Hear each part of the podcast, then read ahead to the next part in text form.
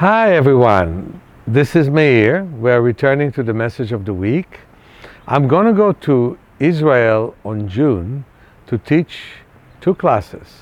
One a general workshop and one workshop to help people improve the vision very deeply and then to become mentors and coaches to others. In August, I intend to teach a training course for people who want to be initiated in my work. It's not the full training, but it's a full training on its own. It has something complete in it. You learn about seven methods. For example, you learn how to regenerate the bones with tapotement on the body. You learn how to increase blood flow by loosening up your joints so the blood will flow without muscles tightening and not allowing it to flow long before there's any blood conditions, including opening and closing the fingers and allowing the fingers to do their work without tensing the upper body, without tensing the chest or the abdomen. You will learn how to breathe by giving more space to breathe.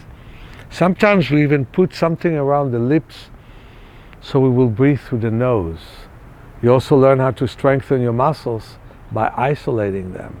And not only your arm muscles or your leg muscles, but also your back muscles, also your chest muscles, so your body becomes healthy. And of course, you learn to sense yourself in the environment, so you have a greater inner sense within your body. My work that basically found its way to many people in the world is still not recognized because it's so different, it's so unique.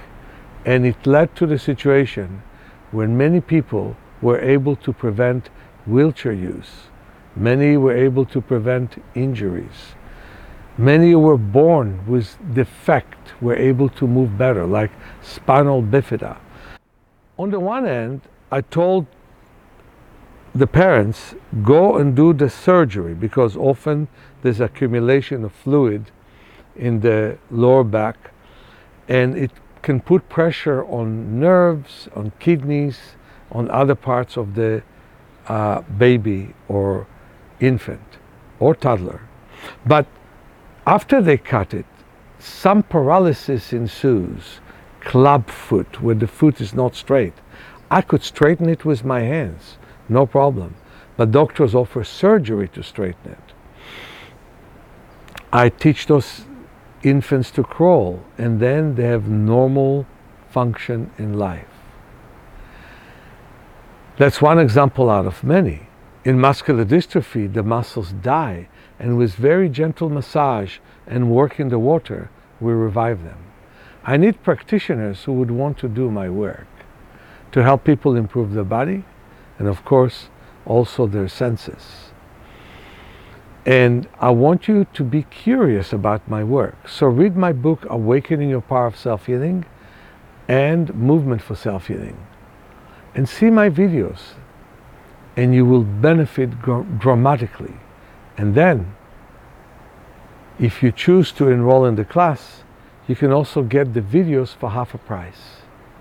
We're looking forward to see you.